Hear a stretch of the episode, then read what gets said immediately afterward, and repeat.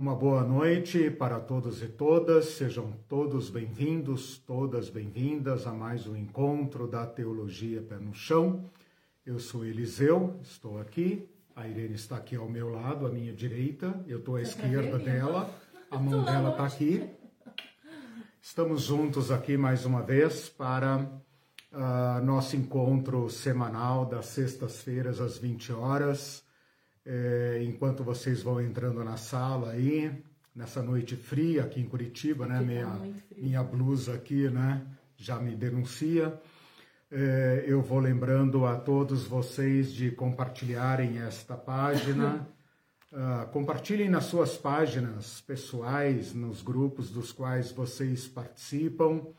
Também é, curtam aí a página, dá um like aí, um joinha, né? Porque isso ajuda o Facebook a entender Sim, que a nossa página é relevante. Lembrem-se também de que nós temos um canal com o mesmo nome, Teologia Pé no Chão, no YouTube.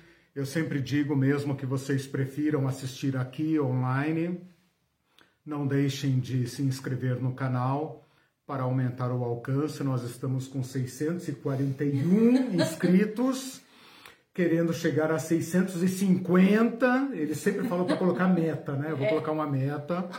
Chegar a 650 até domingo. Gente, ajuda, gente, ajuda nós aí. Gente, é orgânico, nós não temos dinheiro para impulsionar, é tudo de graça. É, é tudo na raça, tudo na raça mesmo. E além disso, nós temos também o, o, o em podcast, esse material para que você possa ouvir em qualquer lugar, no podcast da sua preferência. Eu coloquei em várias plataformas. Oh, já tem três e nessas aulas, opa, isso aí. E nessas aulas de sexta-feira eu também compartilho as anotações e você sabe que sempre pode fazer perguntas ali no chat. Se você assistir a aula depois, em outro horário, mas quiser fazer perguntas, eu pastoreio a minha página e estou sempre atento aos comentários, às perguntas. Sempre que eu lembro de alguma coisa, eu acrescento lá. Então, assim a gente vai é, suprindo, né, superando as barreiras físicas e nos comportando e criando esta comunidade Teologia Pé no Chão, como se nós estivéssemos de fato unidos, não apenas de coração, como estamos, mas unidos também uh, presencialmente. Bom, meus queridos irmãos, esse é um curso que eu estou chamando de Antropologia 2, que significa então que teve um curso preparatório chamado Antropologia 1, em que nós tratamos da natureza do ser humano, porque aqueles conceitos de lá serão aplicados aqui agora. Então, você deve ter uma certa noção daqueles conceitos que nós colocamos em Antropologia 1. No curso de Antropologia 2, nós estamos tratando de três temas absolutamente centrais, fundamentais: vida, morte e pós-morte, que para nós cristãos significa dizer ressurreição. Já falamos sobre a vida, uma visão teológica da vida como a revelação cristã trata, aborda a, a, o tema da vida, da vida humana. Já tratamos também de uma teologia da morte, claro que tudo isso muito sucintamente, apenas para uh, posicionar os assuntos, mas cada um deles é extremamente longo e complexo. E encerramos então na aula passada com Jesus Cristo, em Jesus Cristo, uh, o estudo da morte. E você deve ter percebido que ao falar da morte, nós começamos a falar no Antigo Testamento, no Novo Testamento, mas fomos para Jesus Cristo. E hoje, então, começamos o terceiro e último tema uh, da nossa aula, talvez o mais importante, o mais desafiador, em Jesus Cristo. Por quê? Porque Jesus Cristo é o centro da nossa esperança, o centro da fé cristã, e a morte de Jesus Cristo muda a nossa relação com a morte, e a ressurreição de Jesus Cristo abre para nós a única, segundo a teologia cristã, obviamente, a única esperança de vencer a morte. Então, ah, eu estou começando hoje, então, com Jesus Cristo, o tema da ressurreição. Eu enfrentei um certo dilema aqui metodológico, se eu deveria começar com Jesus Cristo, a partir do que nós tratamos na aula passada, ou se eu deveria encerrar aquele, aquele tema da morte e começar o tema da ressurreição do princípio. Qual princípio? O Antigo Testamento, fazer toda aquela reconstrução novamente até chegar a Jesus. Optei por pelo seguinte caminho. Então já estou explicando aqui qual trilha nós vamos seguir daqui até o final do curso, que será só Deus sabe. Só ah, Deus sabe quando. Uh, vamos pegar aquele clímax que nós tivemos na aula passada sobre a morte de Jesus, porque na aula passada falamos só sobre a morte de Jesus, e vamos passar direto então para a ressurreição de Jesus. Vamos passar daquela sexta-feira tenebrosa para o sábado de luto, para o domingo de madrugada. E então entrarmos direto no âmago da nossa esperança, que é a ressurreição de Jesus Cristo.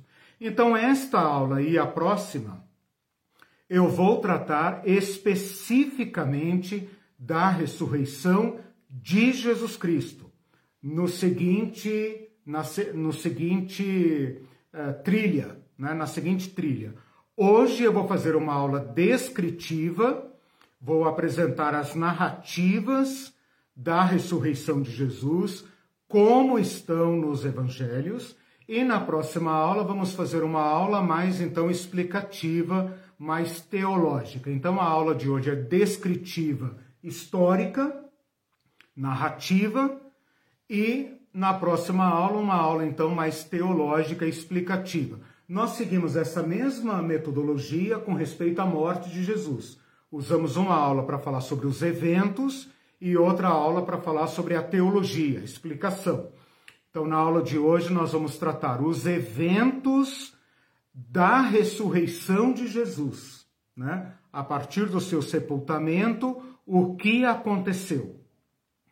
E na próxima aula, então, nós vamos levando o material, as nossas dúvidas e tal, para fazermos, então, na próxima aula, uma aula explicativa.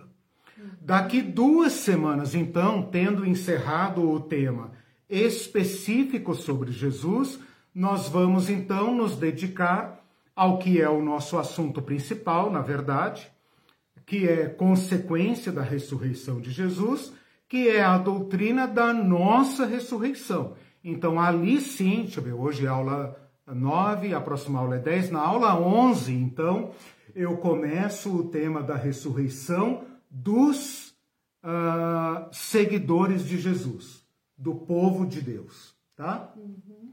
Então, nós vamos fazer uma parte, que é essa aula e a próxima, especificamente de Jesus, e depois, então, a partir da aula 11, eu começo do Antigo Testamento, toda a evolução da crença na ressurreição e depois terminamos então com o apóstolo Paulo, né, que é quem vai nos explicar didaticamente tudo o que é possível saber sobre a ressurreição como nossa esperança. Então nós temos um fato original, inédito, central, que é a ressurreição de Jesus, tá? E derivado deste fato original, a nossa fé, a nossa esperança, que está essencialmente radicada, fundamentada na ressurreição de Jesus Cristo.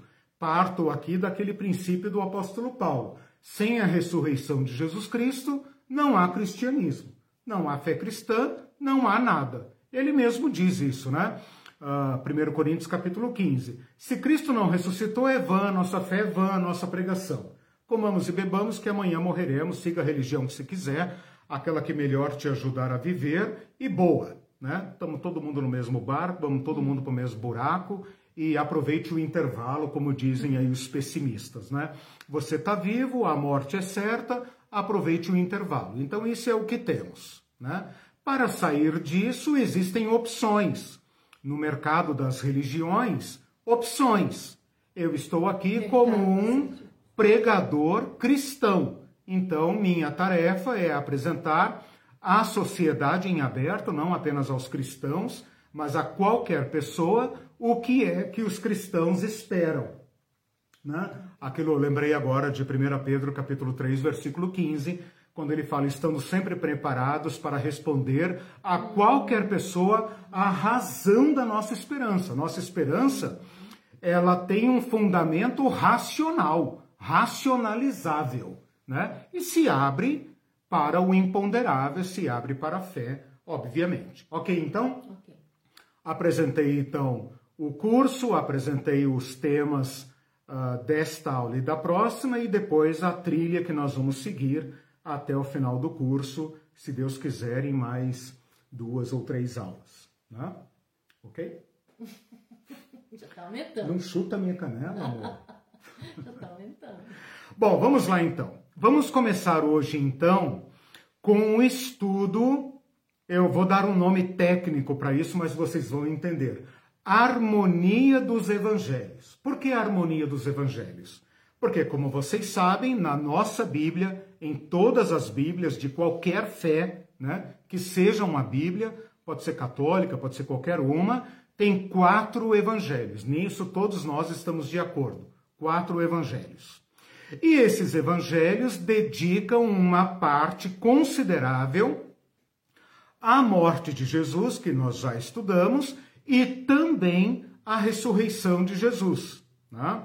Alguns evangelhos dedicam mais espaço, como Lucas e João, outros menos espaço, como Mateus e, e Marcos, mas os quatro evangelhos relatam os fatos que se deram desde a madrugada do domingo, ou seja, a passada de sábado para domingo, até a ascensão de Jesus, que, segundo um autor, Lucas, que escreveu Lucas e Atos, segundo se acredita, uh, se deu muitos dias depois, e Atos vai ser específico, dizendo 40 dias depois. Então, o que eu vou apresentar hoje para você é esses relatos de Mateus, Marcos, Lucas e João, pegando um pedacinho de Atos, melhor dizendo, os primeiros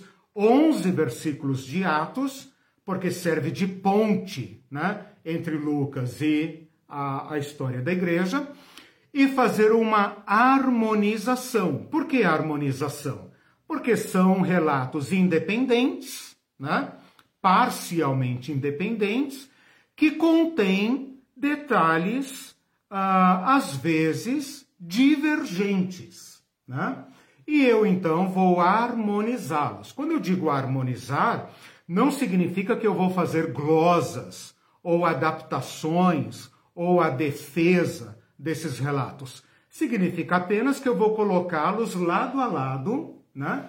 e tentar abarcar toda a riqueza de detalhes que eles nos oferecem em conjunto, ok?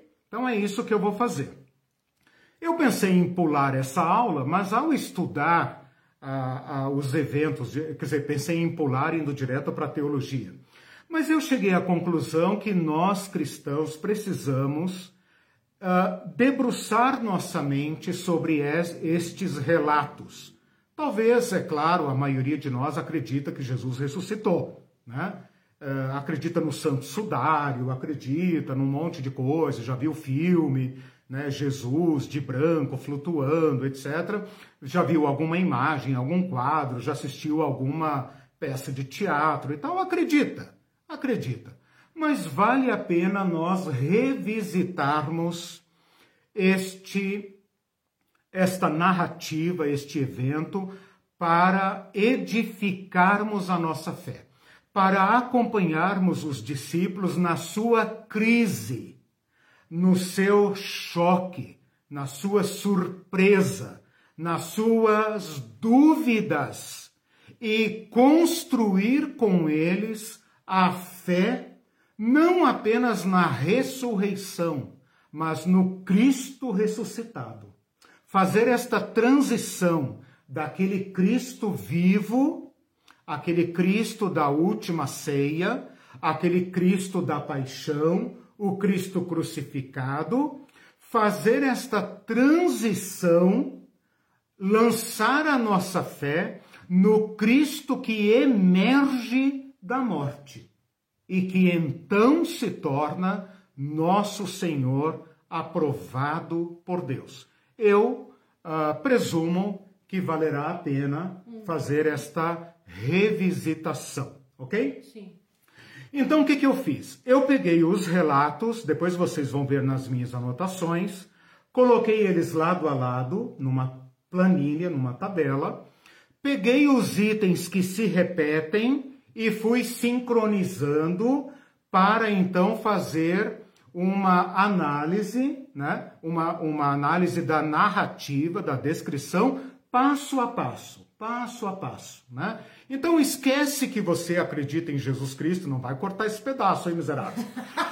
Esquece que você acredita em Jesus Cristo, que você já foi convencido e tal, e volte para o sábado de luto. Volte para o sábado da incerteza. Volte para o sábado da, do pavor, do medo.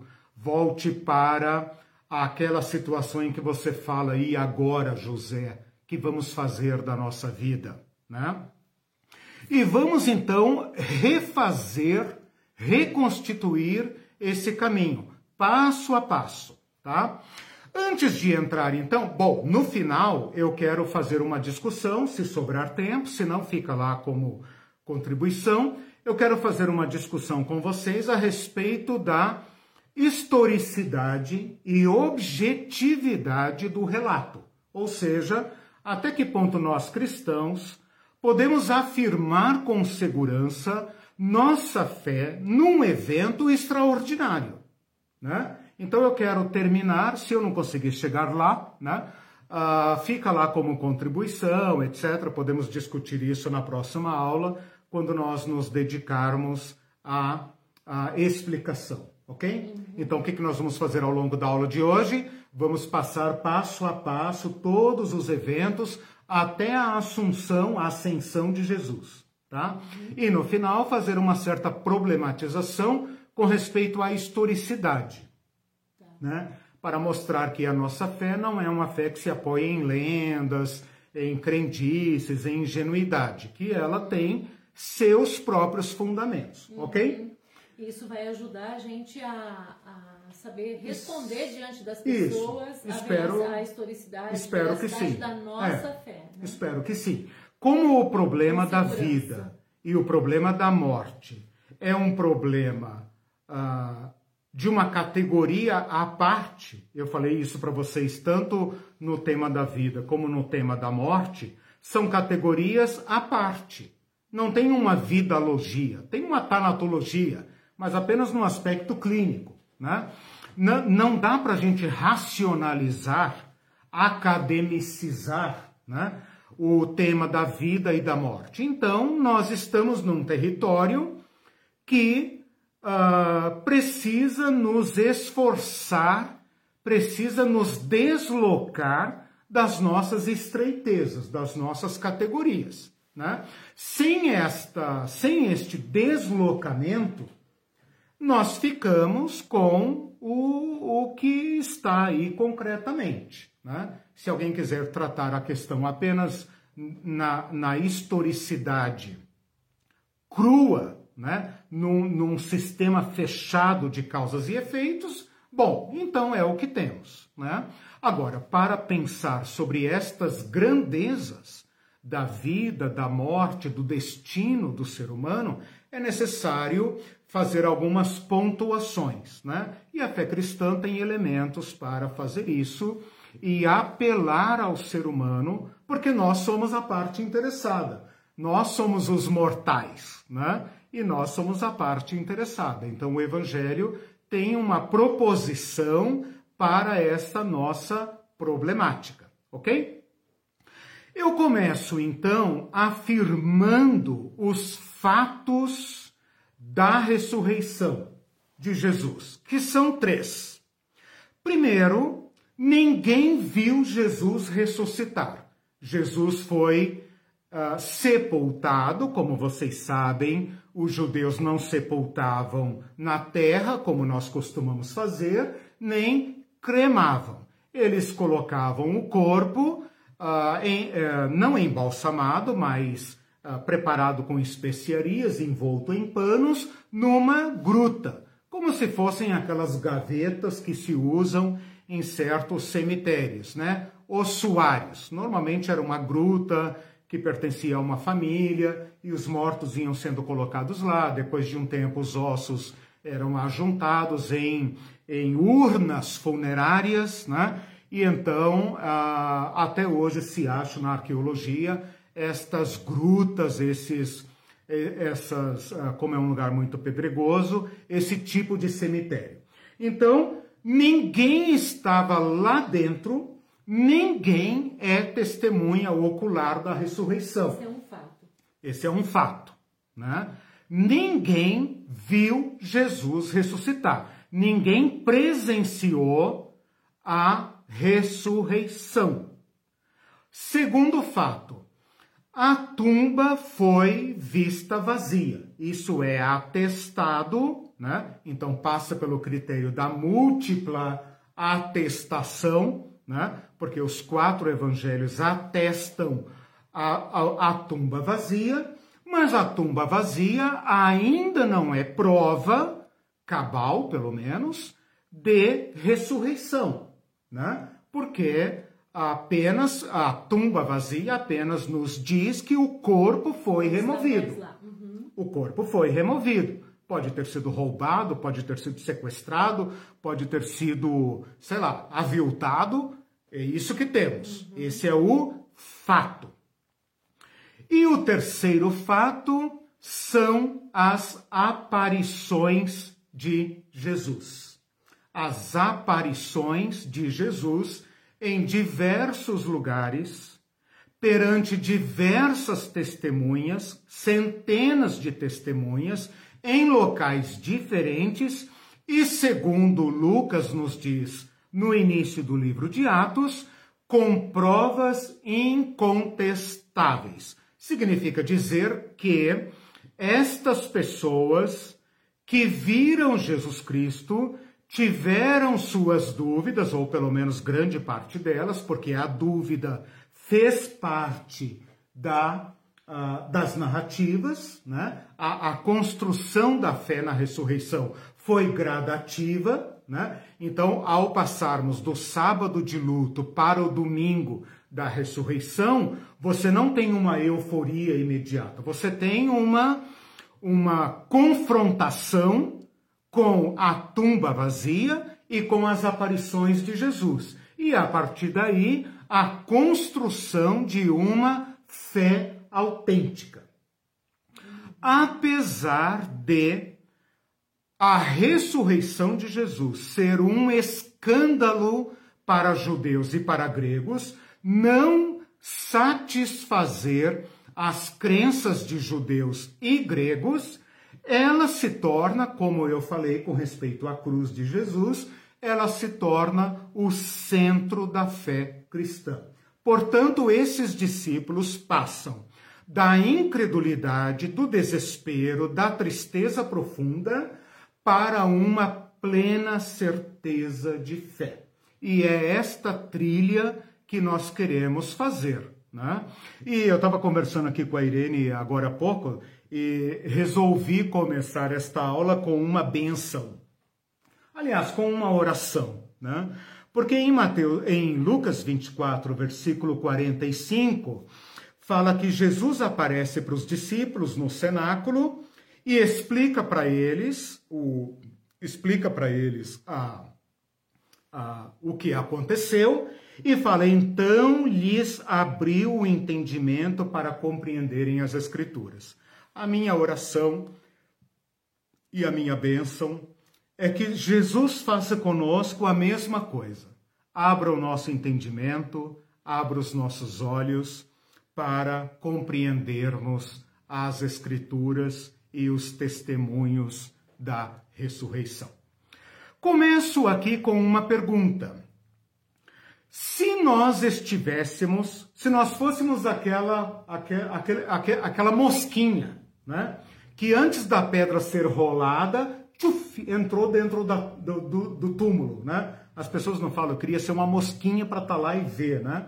Se nós fôssemos uma mosquinha e estivéssemos dentro lá, dentro escondido, alguém fechou a tumba, eu me escondi lá dentro para ver o que vai acontecer e está lá o corpo de Jesus, bem matado, né? enrolado com o, o que foi chamado santo sudário, né? com tiras e tiras e tiras, envolto completamente, com ervas, especiarias e perfumes, e está lá uh, deitado numa pedra.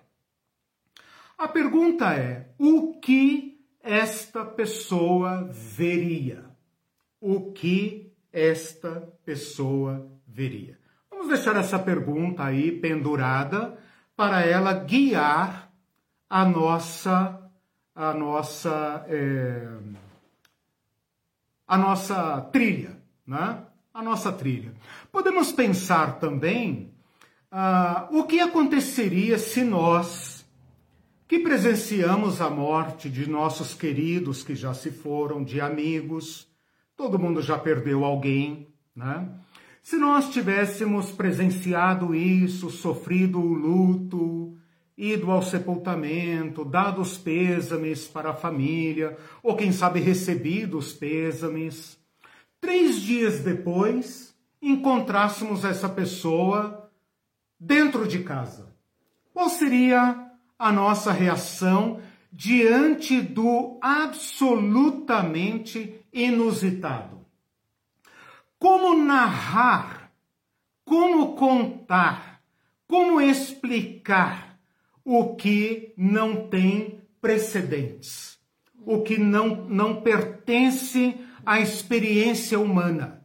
Porque pessoas morrem, e isso nós sabemos. Nós já perdemos mais de uma ou outra pessoa querida, nossos pais, nossos parentes, nossos amigos nossos irmãos de fé, pessoas muito especiais, muito queridas para nós. E essa é uma experiência triste, dramática, mas que pertence à experiência humana. Mas o reencontrar uma pessoa que foi, sob todos os olhos, sepultada, não, isso não pertence à experiência humana. Como nós contaríamos uma experiência?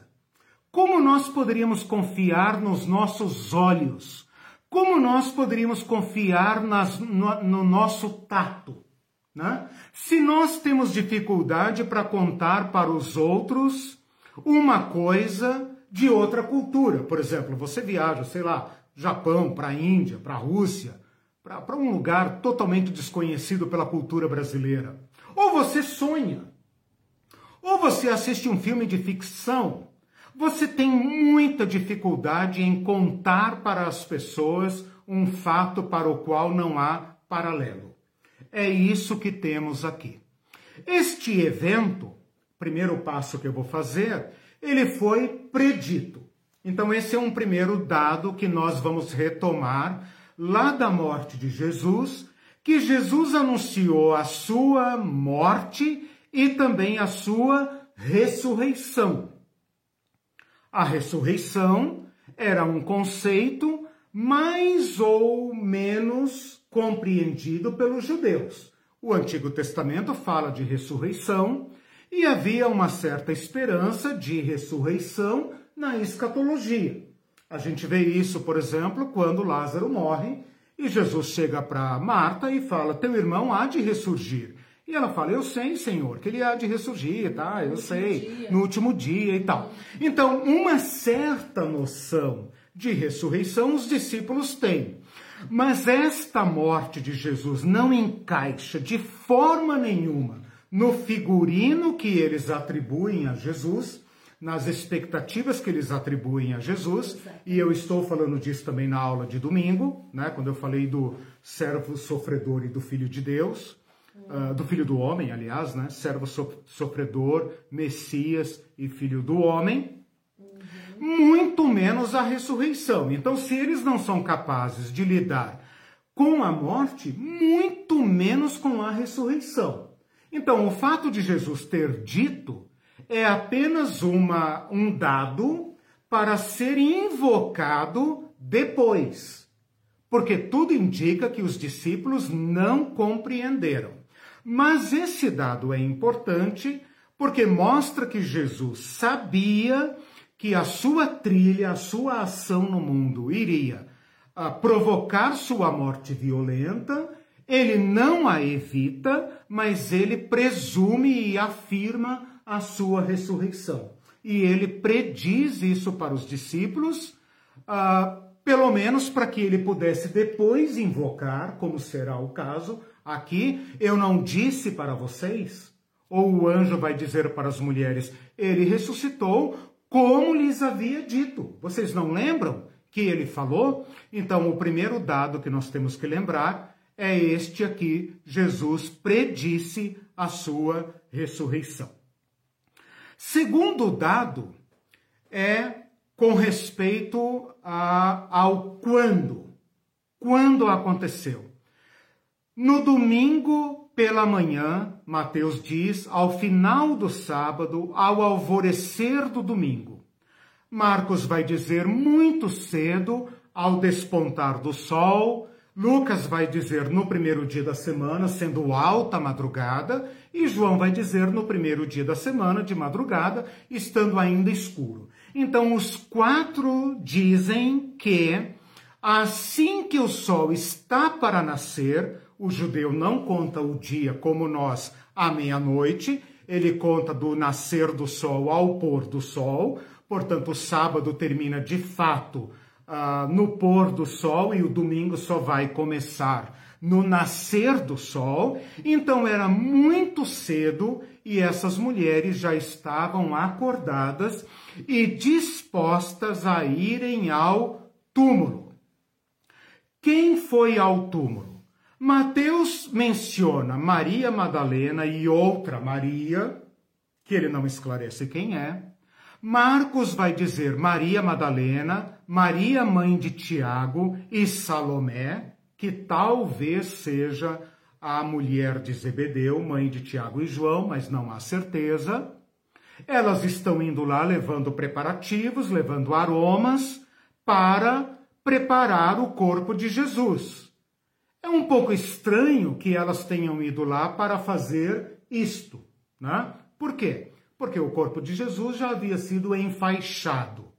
A impressão que dá é que eles tiveram que fazer preparativos apressados e encerrar logo aquele preparativo para estarem limpos ao pôr do sol de sexta-feira, ok? Então tudo indica que eles prepararam rapidamente o corpo de Jesus, sepultaram na sexta-feira antes do pôr do sol. No sábado não poderiam fazer qualquer trabalho porque era dia santo, e assim que o sol se levanta, mulheres, né, não homens, mulheres vão lá porque não ficou do jeito que elas queriam e Jesus merecia um tratamento digno, coitadinho. Lucas vai dizer mulheres. As mulheres haviam preparado, né? E vão lá. Depois ele menciona Maria Madalena, Joana, Maria e outras. Então fica aí sempre um número indeterminado de mulheres. E João vai dar a entender que foram várias mulheres, porque a, a, as frases estão no plural, né? mas ele menciona apenas Maria Madalena. Harmonizando esses relatos, nós temos concretamente Maria Madalena, com certeza, né? e outra Maria e mulheres. Então aí o grupo está em aberto. O que se sabe é que eram mulheres. Né? Talvez a Maria, mãe de Jesus, esteja aí. Né? É claro que dá para chegar a essas uh, constatações, mas quantas, né? nós não sabemos quantas. Nós sabemos que mulheres foram ao sepulcro. sabiam que o sepulcro estava vedado por uma pedra pesada e sabia que estava lacrado e guardado por uma tropa romana. Só Mateus vai contar o que aconteceu com a tropa romana. Segundo Mateus, houve uma epifania, uma manifestação sobrenatural, e eles viram anjos, houve um tremor de terra e a pedra rolou sem esforço humano e os guardas caíram e depois fugiram. Só Mateus conta isto. O que ah, os quatro evangelhos narram, e aí eu vou para o terceiro ponto, tá? Ah, eu falei quando, falei quem, agora vou dizer como. Como elas encontram o túmulo, a pedra e o corpo. Quem, quando, como. Isso. Então, Mateus vai dizer que as mulheres chegam lá e dão de cara com o anjo. E dá a entender, porque ele já contou da epifania, quando eu digo epifania, estou me referindo a uma manifestação sobrenatural. Um ser que não é humano, um anjo, né? Ah, desce, estremece a terra, os guardas fogem, claro, né? morrendo de medo dos espíritos, do sei lá o que, que é isso, correm, né? E as mulheres então dão de cara com o anjo e o anjo mostra o lugar em que o corpo estivera. Então podemos dizer o seguinte: as mulheres encontram o túmulo aberto, encontram um anjo e o corpo desaparecido, tá? Marcos vai dizer que a pedra já estava removida. As mulheres estavam preocupadas. Quem vai remover a pedra? Mas mesmo assim elas vão. Sabe como é mulher quando quer uma coisa, né? Elas vão. Marcos diz, elas estavam preocupadas. Quem vai remover a pedra?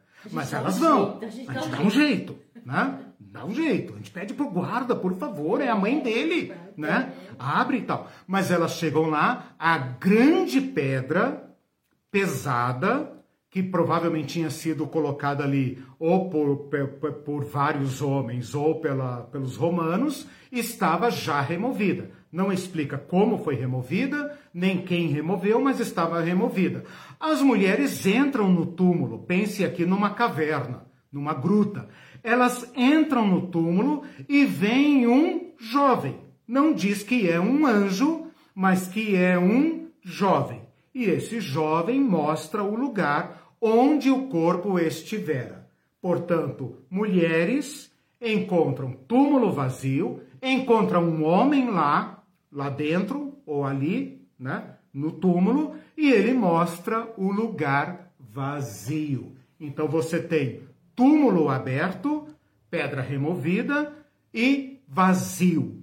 O corpo desapareceu. Em Lucas, a mesma coisa. As mulheres já encontram a pedra removida, entram no túmulo, não encontram o corpo. João, que vai dizer apenas de Maria, embora conceba ou, ou insinue que ela não está sozinha, fala que ela viu a pedra removida, não entra no túmulo e vai imediatamente informar os discípulos que o corpo de Jesus havia sido levado para local ignorado. Então, na harmonização dos relatos, o que, que nós temos? A tumba lacrada, que havia sido eh, não apenas fechada, mas lacrada pela guarda romana, está deserta, pedra removida e o corpo desapareceu. Até aqui nós não temos ressurreição.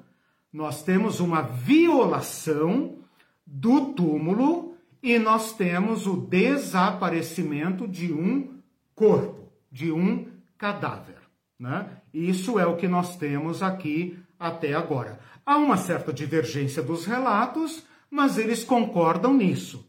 Pedra está removida, não diz quem removeu, apenas Mateus diz que foi um terremoto, um tremor de terra sobrenatural. Né? Ah, ah, eles relatam a presença de um anjo ou dois anjos, ah, Lucas vai dizer dois anjos e o corpo desapareceu. Bom, vamos então para o quarto aqui, que eu já estou me adiantando, que é a Epifania. Né? É claro que os eventos se misturam, eu estou fazendo um esforço para separá-los em tópicos. Né? Então, a Epifania, todos eles vão relatar a, a presença de pessoas desconhecidas, de aspecto glorioso, né? que, evidentemente, o Evangelho vai chamar de anjo, porque essa é a forma de se referir a tais visões com as quais eles estão acostumados. Né?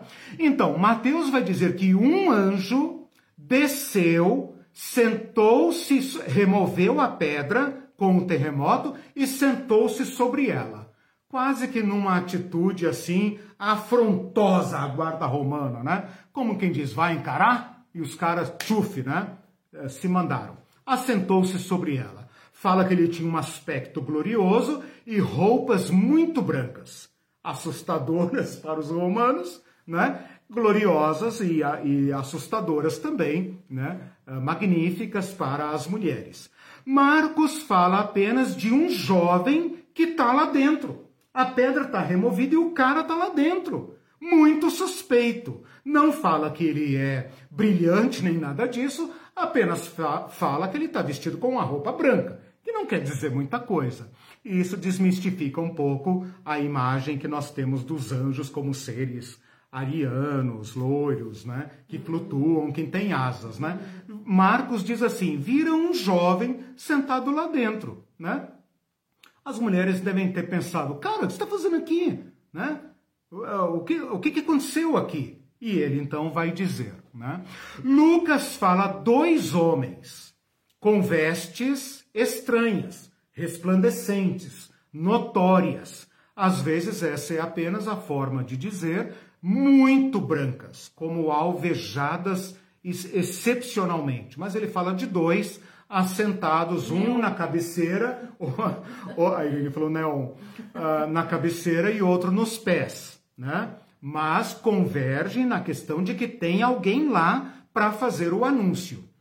Uh, aliás, desculpe, eu misturei aqui. Lucas fala de dois homens com vestes resplandecentes, João que vai falar de dois anjos sentados no lugar onde o corpo fora sepultado. Então, João que vai ver os dois lá dentro sentados, né? Como quem estavam lá fazendo hora, uma hora alguém vai correr aqui, né? Vamos esperar os primeiros curiosos, né? Em algum momento alguém vai aparecer aqui e aí então nós anunciamos. Então esse é o quinto ponto.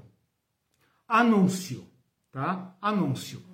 Em Mateus, o anjo diz às mulheres: não tenham medo. Por que, que ele diz isso? Porque o aspecto dele é amedrontador, está onde não deveria estar e o corpo sumiu. Isto é gravíssimo. E ele fala: não tenham medo. Sei que vocês procuram Jesus que foi crucificado. Ele não está aqui ressuscitou como tinha dito que aconteceria. Aqui está a predição. Venham, vejam onde seu corpo estava. Olha as provas, olha as narrativas.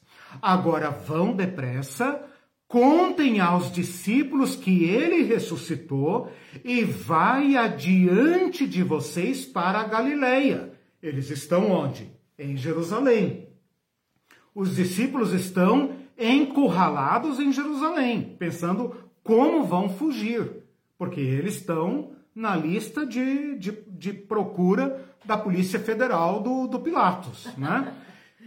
Vão, digam aos meus discípulos que ele ressuscitou e vai adiante de vocês para a Galileia. Lá vocês o verão. Lembrem do que eu disse.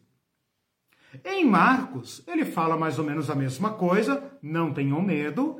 Eu sei que vocês procuram Jesus de Nazaré, olha aí, bem identificado, que foi crucificado, ou seja, não houve erro de túmulo, o túmulo é esse mesmo, né? Ele não está aqui, ressuscitou.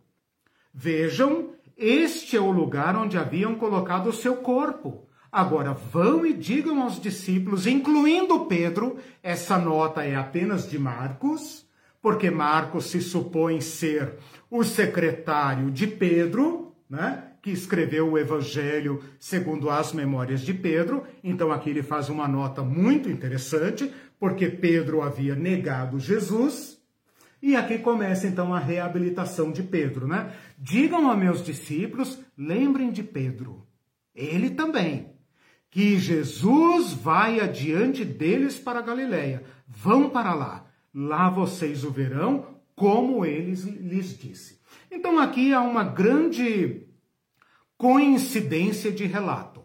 Apenas Marcos destaca né, o nome do seu, uh, do seu mestre Pedro.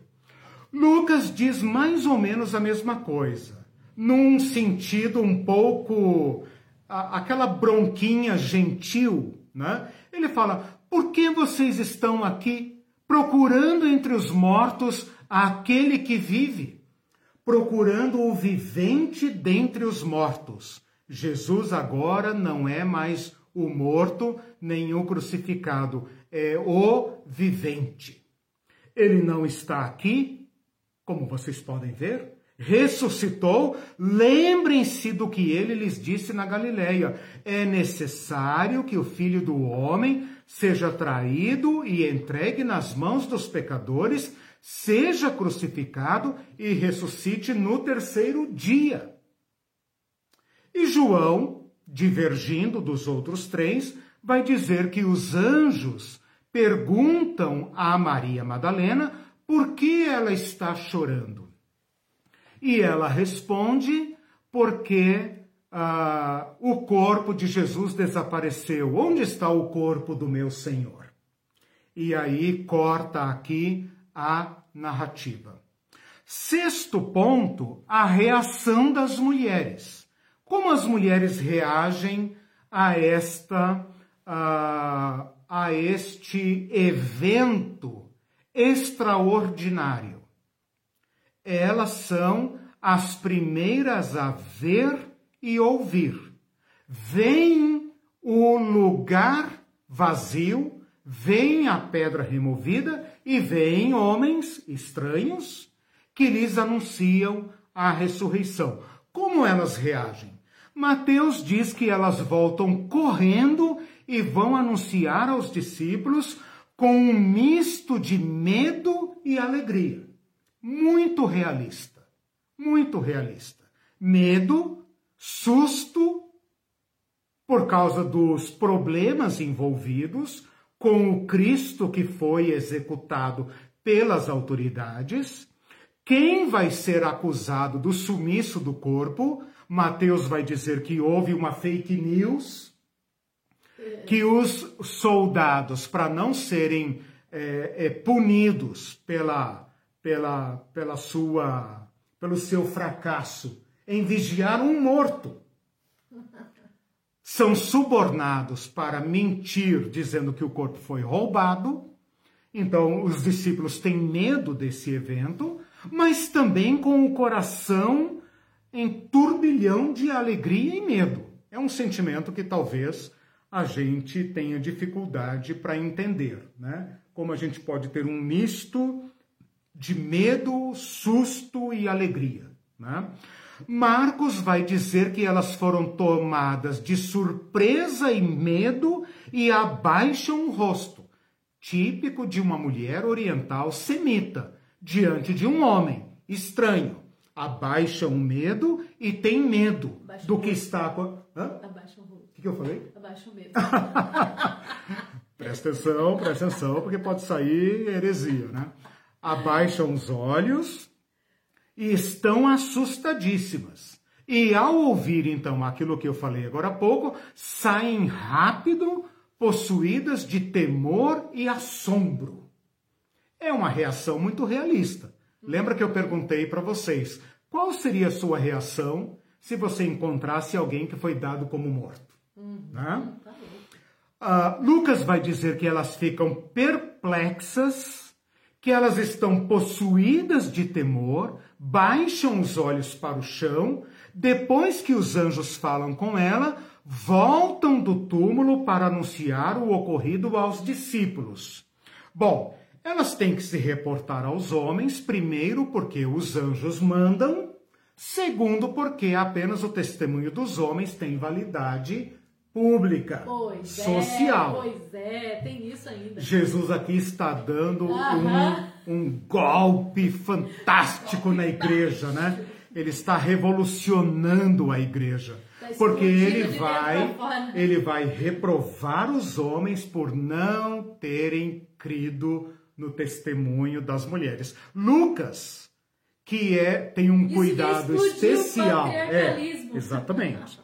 É, prestem atenção no curso de domingo, né? Que é. eu vou falar sobre o patriarcado e a androcracia, né? Uhum. Uh, Lucas vai dizer que os homens ficaram tão uh, uh, estupefatos que eles pensaram que as mulheres estavam vendo coisas. Ele fala assim: pensaram que fossem delírio, tipo, tão malucas, né? Mulheres Sabe como é, né? Mulheres ficam histéricas, mulheres são emotivas, mulheres, né, e tal, né? Então o preconceito está ali. Mas Jesus reprova os discípulos a incredulidade deles e fala: por que vocês não creram no recado que eu mandei? Mandei pelas minhas pelas minhas testemunhas. Testemunhas Enquanto mulheres. vocês estão trancados aqui dentro de casa com medo, elas foram lá enfrentar a guarda romana. A guarda romana não estava lá porque eu dei um jeito neles, né? Mas elas foram lá enfrentar ah, ah, os fuzis e as botas e os coturnos, né? Parece essas professoras aí nos piquetes, né? Que vão lá dar de dedo nos soldados, né? As mulheres fizeram isso. Né? Bom, reação das mulheres, tá. Então falei, ah, falta João, né? Maria, porque João está focado em Maria, volta correndo para avisar Pedro e João. Pedro e João vão correndo lá atestar então, é prim o primeiro contato de homens com os fatos, que é tumba aberta e vazia, corpo desaparecido. Pedro e João vão lá. E depois a, a Maria vê Jesus, né? eu estou me adiantando aqui, Jesus aparece para ela de uma forma muito bonita, né? Assim que os anjos falam, por que chora, mulher? E ela fala, porque levaram meu senhor e não sei onde colocaram. Então os anjos saem do diálogo, ela se volta, dá de cara com o zelador do cemitério, né? E, e ele fala, mulher, por que choras? E ela fala, porque levaram o corpo do meu senhor. Se o senhor o levou, diga-me. E ele fala, Maria. E ela fala, meu senhor. Ela confunde Jesus ressuscitado com o zelador do cemitério. É lindo, né? É lindo. Jesus não brilha, não flutua, não tem asas, não tem olhos de fogo, né? É como um homem comum, um judeu comum, que está ali como se fosse um hortelão, um jardineiro. E Maria, então, é a primeira a ver Jesus. Tem um dado aqui muito importante que agora eu agrego ao rol de evidências, que Pedro e João uh, veem a tumba aberta, veem que o corpo desapareceu, mas até aí eles não dão nenhuma evidência de que a ficha caiu. Né? Uhum. Se alguém não souber o que é ficha caiu, pergunte aí para os mais velhos, né? É, a ficha tá caiu. Enter, é. Né? É. Uh, mas eles veem algo que só João relata. Eles veem os panos numa posição inexplicável, que parece ser que o corpo simplesmente saiu de dentro dos panos e os panos murcharam. Uhum.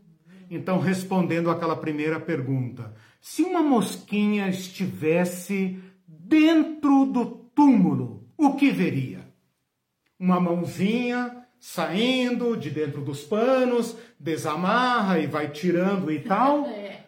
João vai nos dizer o seguinte: O corpo está ali, o corpo está ali, o corpo está ali. Não é necessário pedra você abrir, não é necessário nada, eles veem os panos. De uma forma que não poderia ter se despido, nem sido despido por outro. E lá está dito pela primeira vez então. que um homem creu, viu não a tumba vazia, nem aberta, nem a ausência do corpo, mas o modo como os panos foram deixados e eles creram. Então as mulheres creem, não falei ainda, né, das aparições. Estou me adiantando aqui, né, porque o texto é muito ah, in- interconectado, né? As mulheres vão crer em Jesus, vão avisar os homens e os homens vêm então atestar. Eles veem o túmulo aberto, veem que o corpo não está lá, né? Então são dois indícios, mas até aí não dá para dizer que Jesus ressuscitou.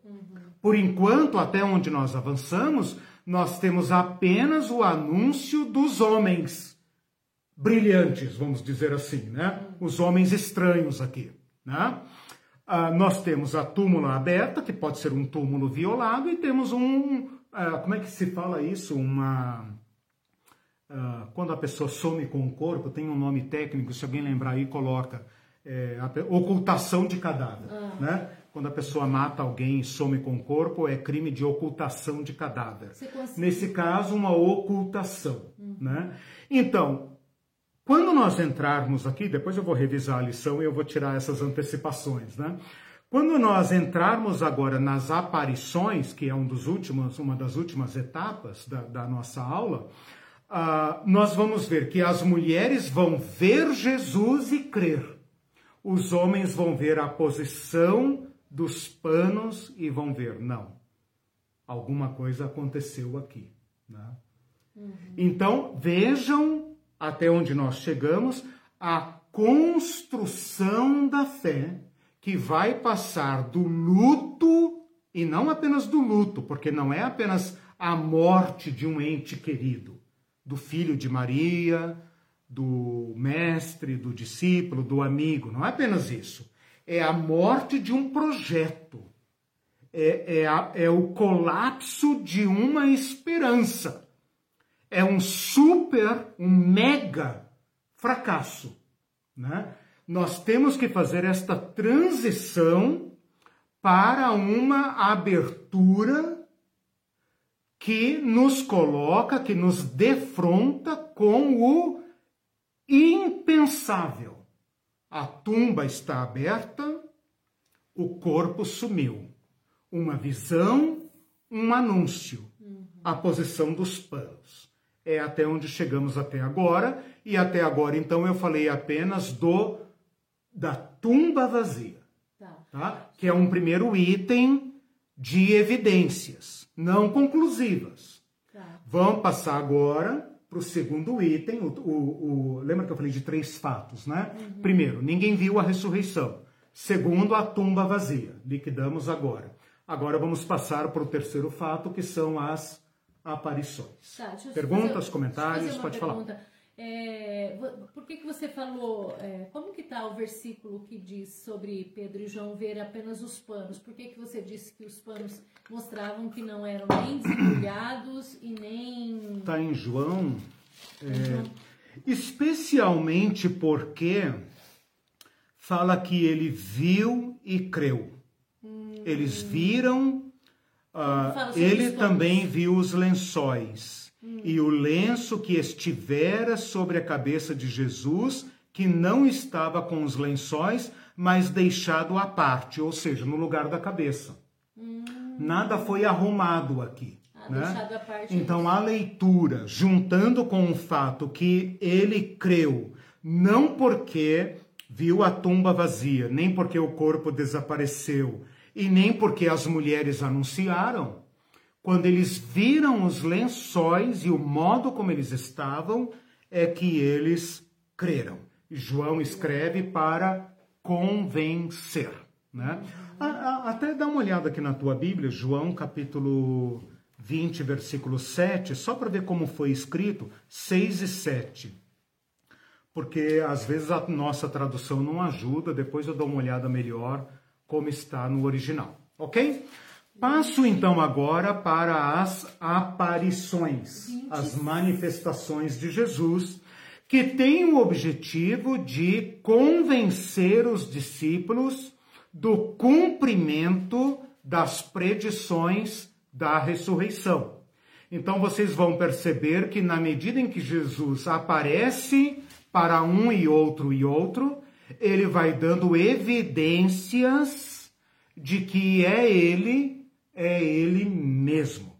Ele vai mostrar que sua aparência, ele vai mostrar suas feridas, ele vai comer com eles, ele vai ser tocado por eles, ele vai estabelecer uma continuidade com o Cristo crucificado, portanto, não é outro, é ele mesmo, porém é ele novo. Então aqui nós vamos fazer um corte, isso fica para a próxima aula, mas um corte entre aquilo que foi até perguntado numa aula anterior a diferença entre reviver e ressuscitar.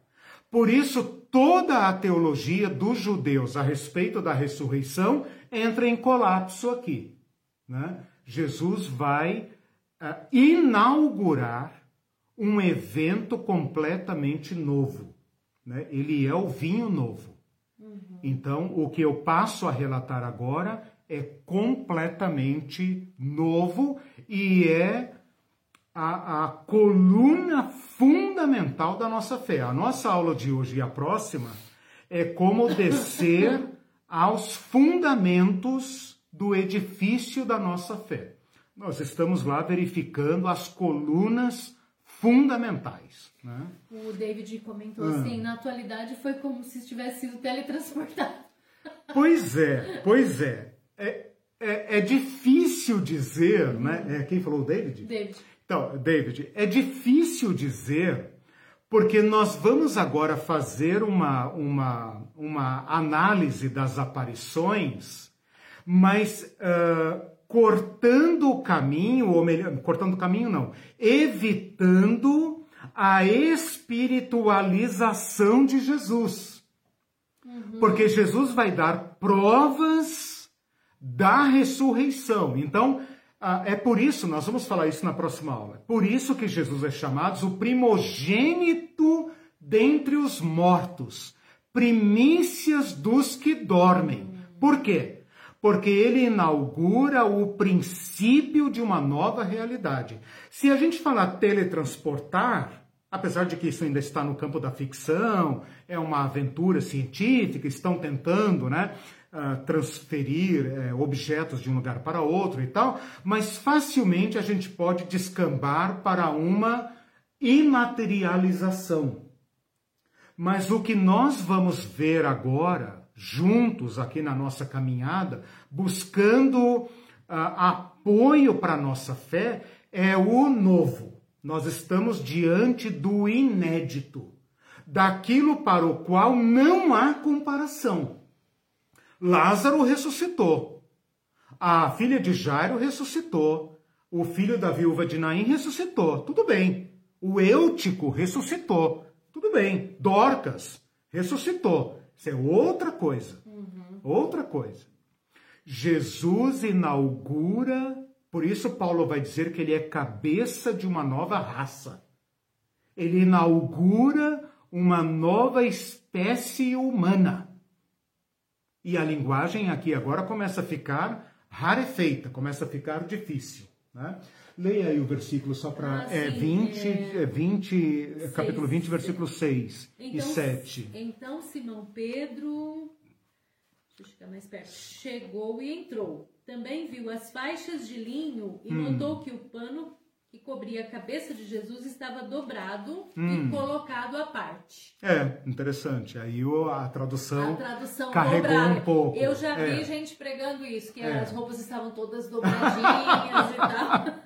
Isso são as mães que falam, né, quando querem falar, tá vendo? Jesus uh, aprendeu a arrumar Arruma a roupa. seu quarto. É, arruma seu quarto. Jesus arrumou até as roupas na sepultura. Depois eu vou dar uma investigada nisso. O ponto é que o que eles viram suscitou a fé na ressurreição, porque o objetivo de João é levar a fé no Cristo ressuscitado. Então, eles viram algo extraordinário. Se eles tivessem visto roupinhas dobradinhas, eles teriam pensado, ah, Jesus, né, com aquele jeitinho dele, né, uhum. levantou, arrumou tudo, deixou tudo bem limpinho para não dar trabalho. Depois... Né? Se o corpo tivesse sido roubado, aviltado, de repente ia estar tá tudo jogado, rasgado e tipo assim uhum. uma uma violação de cadáver, né? Uhum.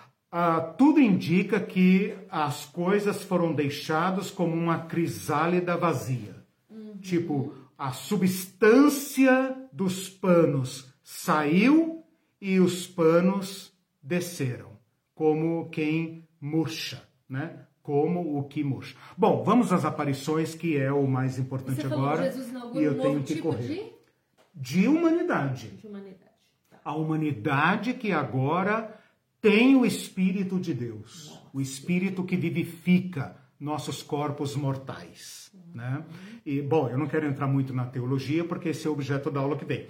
Preciso falar agora, então, das evidências que os relatos nos dão e que servem como provas para a fé no Cristo ressuscitado. Mateus vai dizer que assim que as mulheres saem do túmulo, que os anjos falam, tá? Eu parei lá nos anjos. Os anjos anunciam. Elas correm então. No meio do caminho, Jesus aparece às mulheres e as cumprimenta. Elas o adoram e abraçam seus pés.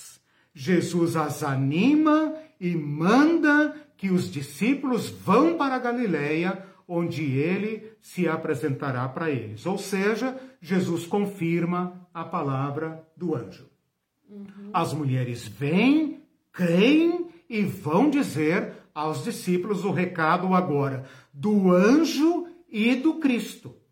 Marcos vai dizer que Jesus aparece a Maria Madalena e ela vai dizer aos discípulos: parece que as mulheres correram e a Maria Madalena, por alguma razão, ficou para trás ou ficou para chorar, não está muito claro, mas eh, Marcos dá a entender que foi uma mulher que viu e ela vai anunciar aos discípulos. Uh, João vai dizer que. Uh, uh, peraí, deixa eu voltar. Eu, eu perdi Marcos. Marcos diz que foi Maria Madalena. Uh, Mate, uh, Lucas vai dizer Maria que... que conta para os discípulos. É.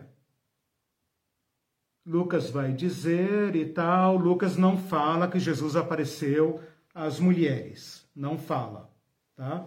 Fala que elas foram, então eles não acreditaram nela. Então Lucas não fala da aparição às mulheres. Por isso que eu omiti aqui no ah, meu relato. Lucas, Lucas não fala.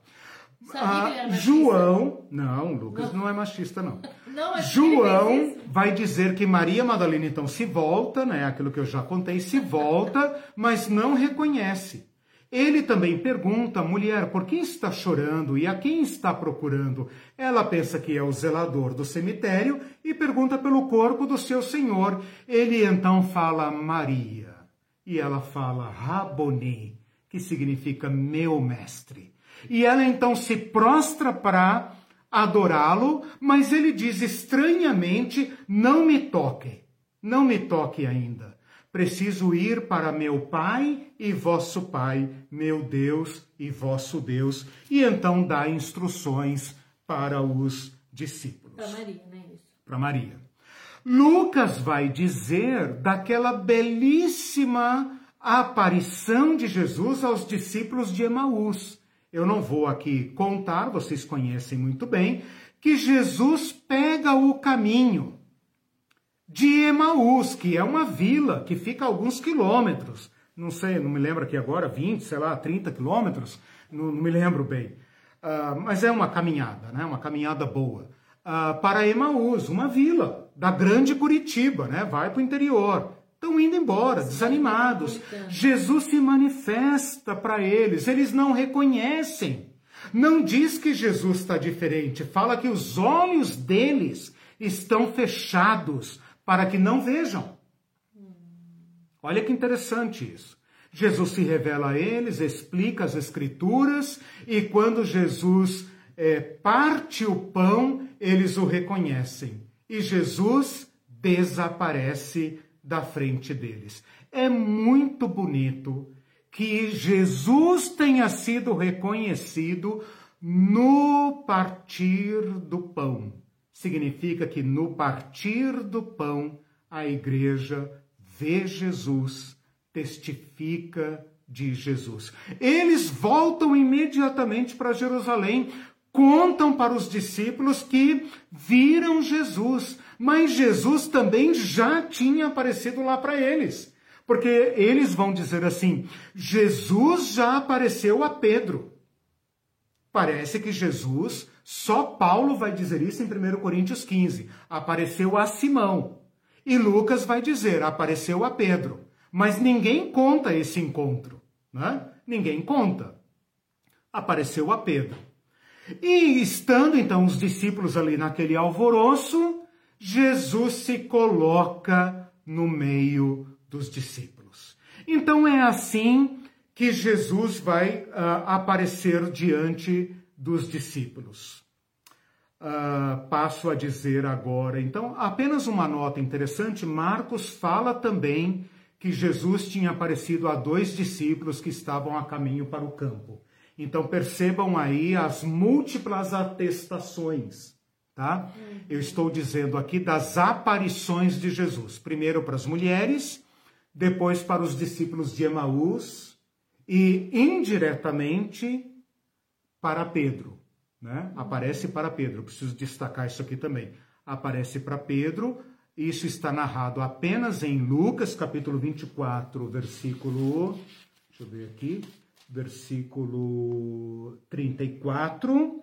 E em 1 Coríntios, capítulo 15, versículos 3 a 5, quando Paulo vai dizer que Jesus apareceu a Pedro, especificamente. Né? É claro que João vai contar aquele tete a tete ali de, de Jesus com Pedro, né? mas aqui dá a entender que foi uma, uma revelação, uma manifestação uh, particular, privada. Né? Mas os evangelhos não nos narram esse encontro, apenas notam, é, pontuam que Jesus apareceu.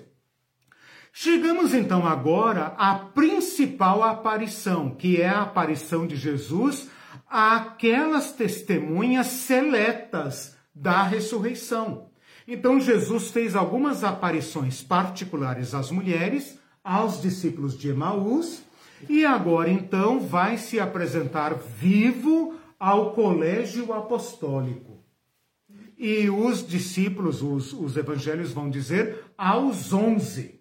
Aos onze porque exclui Judas, né? Aos onze. É claro que tem outras pessoas presentes, mas Jesus vai aparecer aos onze. Por quê? Porque esses onze serão as testemunhas oficiais uh, da ressurreição. E é do testemunho deles que nós cremos. Então vamos lá.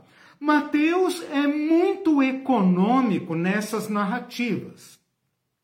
Ele vai dizer que, como ele havia prometido, ele se manifesta aos discípulos na Galileia. Ele diz que alguns o adoram, mas alguns duvidam. Só isso que Mateus diz. Isso que você está falando é resultado da, da ressurreição.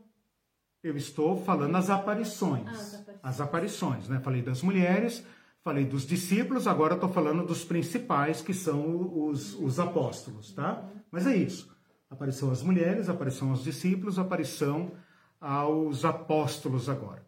Então, Mateus é muito econômico. Está é, tá ali na grande comissão.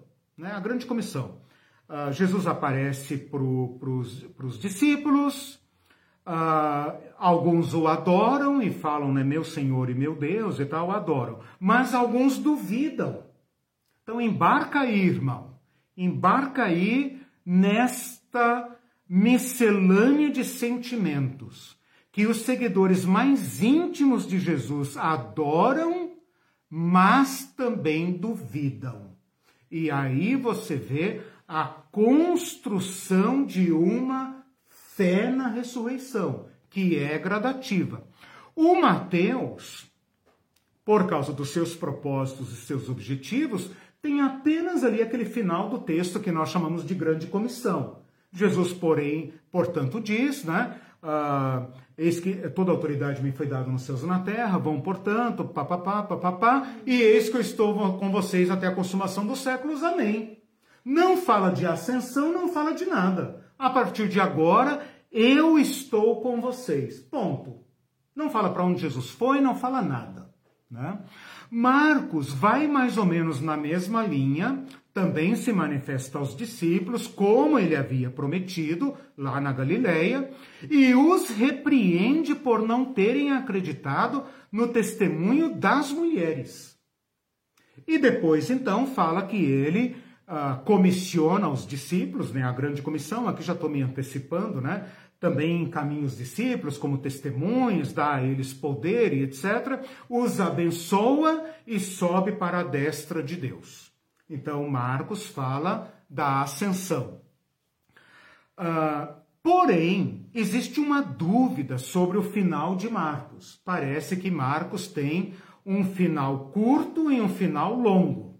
Se a gente considerar o final curto, que vai até o versículo 8, né, uh, Marcos simplesmente não anuncia as aparições de Jesus, deixa ali em suspenso. Né? Se a gente aceitar, vai até o versículo 8.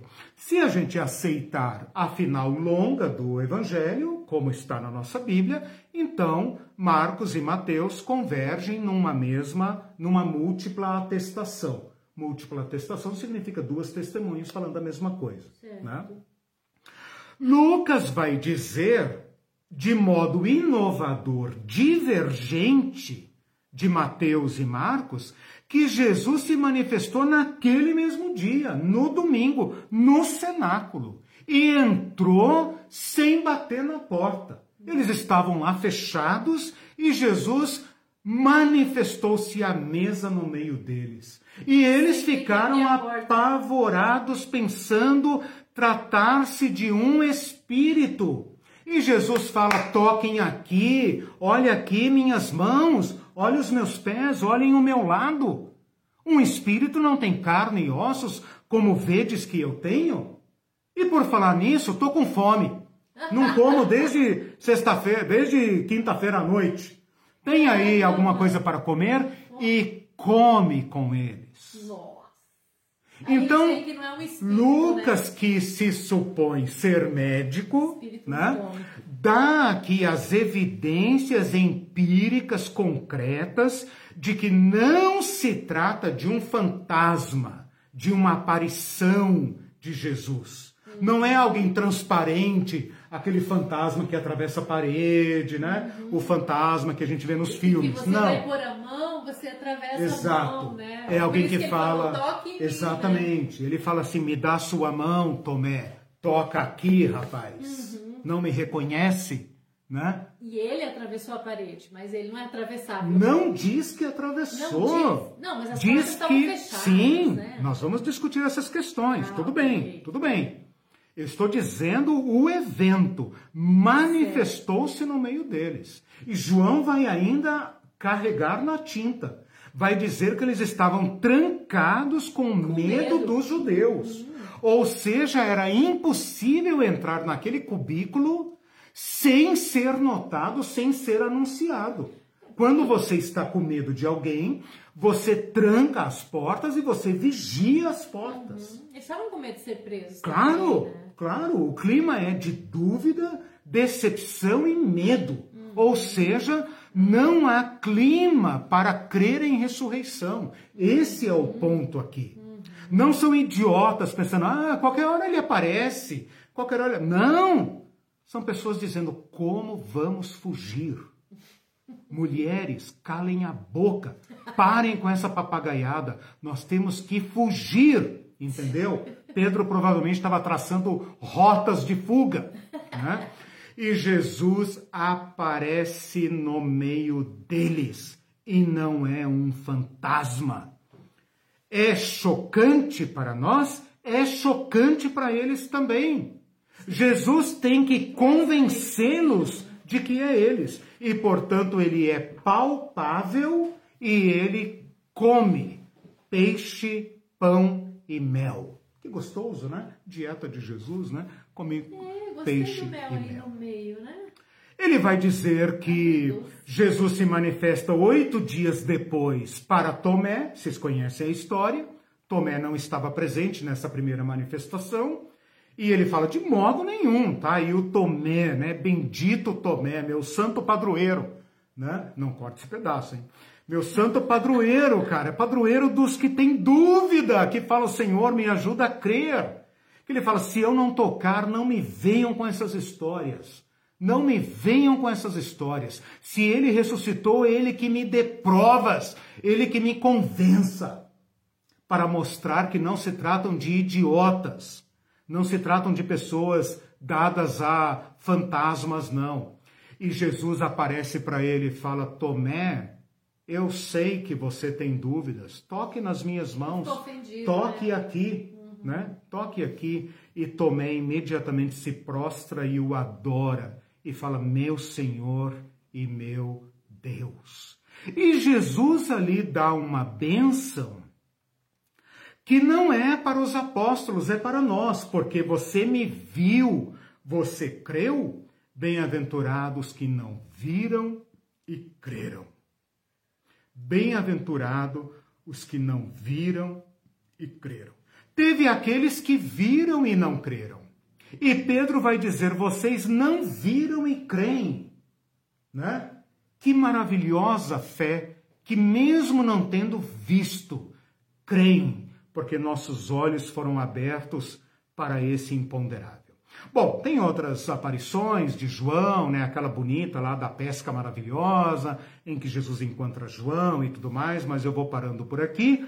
Depois tem a questão da ascensão, que eu já me adiantei aqui, tá? Eu já adiantei aqui a ascensão, ok? Só para deixar claro, Mateus não narra a ascensão de Jesus. Jesus fala aí de por todo mundo eu estou com vocês até o fim. Não narra. Não narra. Né? Como ele escreve para o povo da sua época, o povo da sua época não vê Jesus, portanto, Jesus está presente na sua comunidade por meio do Espírito. É bom que Mateus faça isso, porque tira da nossa cabeça aquela ideia do Jesus, lembra do curso de, de arrebatamento, né? Aquele Jesus que viaja pelo espaço, né? Lembra que eu fiz essa brincadeira? Vamos imaginar que aqui está o globo, né? E aqui está a Palestina. E Jesus vai subindo para o céu, né? Vai subindo, subindo, subindo, aí passa pela Lua, passa pelo sistema planetário, passa pela galáxia e vai embora. É, é engraçado essa ideia do Jesus que vai, né? Não é a experiência da igreja. A experiência da igreja é que Jesus agora está presente na comunidade. Marcos vai dizer apenas que Jesus subiu para a destra de Deus. Como ele sabe? Como ele sabe que Jesus subiu para a destra de Deus e assentou-se à direita de Deus? Portanto, Deus está à esquerda de Jesus, né? Como é que ele sabe disso? Os céus se abriram e ele viu? Deus é Não. Exaltação do Cristo. Pedro pregou isso lá no sermão do Pentecostes. Cristo é o nosso Senhor, é o nosso Salvador, é por meio dele, do nome dele, que nós somos salvos. Lucas vai dizer que Deus, que, que Deus, que Jesus os abençoou e fala que ah, foi se retirando dele, sendo elevado para o céu. Mas ele vai continuar a história lá em Atos. E apenas Atos, apenas Atos, conta com maiores detalhes a ascensão de Jesus. Só Atos. Mateus não conta, João não conta, Marcos conta bem resumidamente pela fé. Ele diz que Jesus foi para a destra de Deus. Pela fé, testemunho da fé. Ninguém foi lá ver onde Jesus sentou, nem para onde ele foi. Hum. E Atos, Lucas Atos, que é o mesmo autor, né? Vocês sabem disso, é que vai dizer que Jesus permaneceu durante 40 dias. Está lá em Atos capítulo 3, e eu vou, eu vou caminhando aqui para o encerramento com esta narrativa. Olha que bonito isso. Até o dia, Atos capítulo 1, versículos 2 em diante. Até o dia, tudo que Jesus fez, ensinou, papapá, papapá, até o dia em que, depois de haver dado o mandamento, por intermédio do Espírito Santo, aos apóstolos que escolhera, foi elevado às alturas. A estes também, os apóstolos, depois de ter padecido, se apresentou vivo, com muitas provas incontestáveis, aparecendo-lhes durante 40 dias, 40 dias, e falando das coisas concernentes ao reino de Deus. Do que que Jesus falou então? Do reino de Deus e da descida do Espírito Santo, dizendo para eles: não saiam de Jerusalém, esperem a promessa que, você, que o Pai prometeu e que eu falei para vocês. Porque João, na verdade, batizou com água, mas vocês serão batizados com o Espírito Santo, não muitos depois desses dias. Daí os discípulos perguntam: Senhor, e o reino? Jesus fala: Não tem reino, cara pálida. Isso é da conta de Deus. Tem outro programa, outro cronograma. E ele fala: Mas eu tenho uma missão para vocês. Receberão poder, serão minhas testemunhas, tanto em Jerusalém como em toda a Judéia e Samaria até os confins da terra.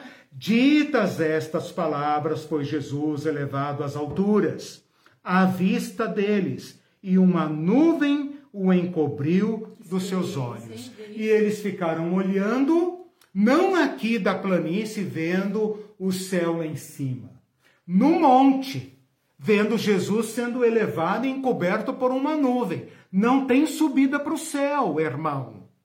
Eles estão num monte e Jesus é elevado e uma nuvem o encobre.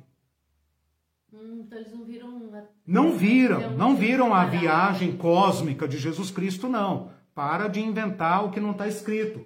Nós somos protestantes, lembra? Sola Escritura. Uma nuvem o encobriu. Nuvem é a manifestação da glória, né? Lá da transfiguração, lembra? Uma nuvem. A nuvem desceu sobre eles. Uma nuvem o encobriu. E eles ficaram olhando. E então aparecem anjos novamente, dizem varões galileus, porque estão olhando para cima, esse mesmo Jesus que foi é, levado aos céus voltará como ele prometeu, e eles voltaram tal, tal, tal. Então a conta é a seguinte: Jesus morre na semana da paixão, na Páscoa, tá? Na sexta-feira. Essa sexta-feira e o sábado e o domingo, o sábado é o sábado de Páscoa, para nós é o domingo, mas é aquele final de semana. 40 dias depois, Jesus desaparece e não é mais visto, não é mais visto, não, não é mais visível. Hum. Dez dias depois, o Espírito Santo desce. 40 mais 10, penta, Pentecostes. Hum, 50 legal. dias. O Pentecostes vem depois, penta significa, Pentecostes significa cinco dezenas, cinco dezes, Pentecostes, né? É uma festa que ocorre sete semanas depois da Páscoa. Sete vezes sete, 49, mais um, 50, dia do Pentecostes. Então, a soma que Lucas nos apresenta é a seguinte.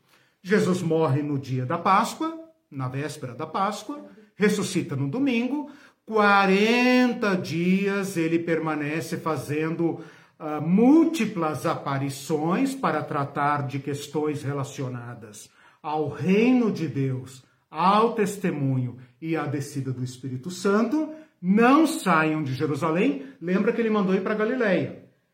Agora já estão em Jerusalém. Por isso eu falei que ele se manifestou em vários lugares durante muitos dias, com provas incontestáveis. Né? Tentaram pegar ele para 40 só apareceu aos discípulos. Boa questão, nós vamos ver isso na próxima aula.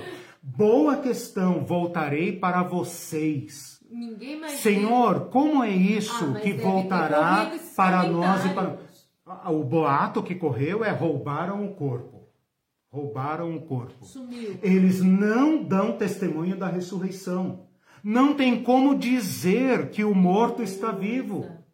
Como é que você vai dizer para alguém que o morto está Senão eles vivo? iam tentar matar de novo, né? Não. Os discípulos estão numa experiência privativa com Jesus. Jesus elegeu esse grupo para ser testemunhas oficiais da ressurreição. Vocês são minhas testemunhas, ele disse. Vão por todo mundo, deem testemunho. Então, esse colégio apostólico é o colegiado oficial da ressurreição, testemunha da ressurreição de Jesus. Portanto, Páscoa, 40 dias de manifestações múltiplas e diversas. Jesus desaparece, não é mais visto. Dez dias depois, ah, Ju- ah, Lucas vai dizer assim, ó, capítulo 2 de Atos, versículo 1. Ao cumprir-se o dia de Pentecostes, portanto, dez dias depois. Né? Então, 40 mais 10, 50. Aulinha de matemática, né? 7 vezes 7, 49, né? Mais o dia, o dia seguinte, 50, né? 40 mais 10, 50. Então, fechou a Sete, conta a- de Páscoa ao Pentecostes. Portanto, o Pentecostes é parte integrante da obra de Jesus Cristo, da missão de Jesus Cristo.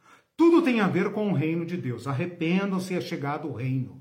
Jesus morre para trazer o reino, ressuscita para dar poder ao reino. Toda autoridade me foi dada. E agora fala com os discípulos sobre o reino. E agora desce o Espírito Santo para comprovar a mensagem do reino. Portanto, esta é a missão de Jesus. Morrer? Não, faz parte. Ressuscitar? Faz parte. Perdoar pecados? Faz parte. Curar, expulsar demônio, falar em línguas? Faz parte. Mas a missão de Jesus é rasgar nosso mundo com uma nova realidade a realidade da vida. A luz brilhou nas trevas. A vida entrou na morte. A vida entrou na morte. E porque Jesus Cristo está vivo, e porque o mesmo Espírito de Cristo está conosco, a vida está presente na comunhão com Jesus Cristo.